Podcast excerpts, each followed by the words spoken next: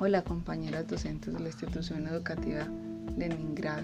El día de hoy eh, quiero invitarlas a que utilicen los podcasts como herramienta para sus clases, ya sea para eh, darles una explicación, leerles un cuento, eh, llevarles un mensaje de aliento, una nota a los padres, un consejo a sus niños. Es una herramienta muy chévere y además es la manera de comunicarse con ellos eh, de una manera diferente. Feliz día, eh, Dios las bendiga, cuídense mucho.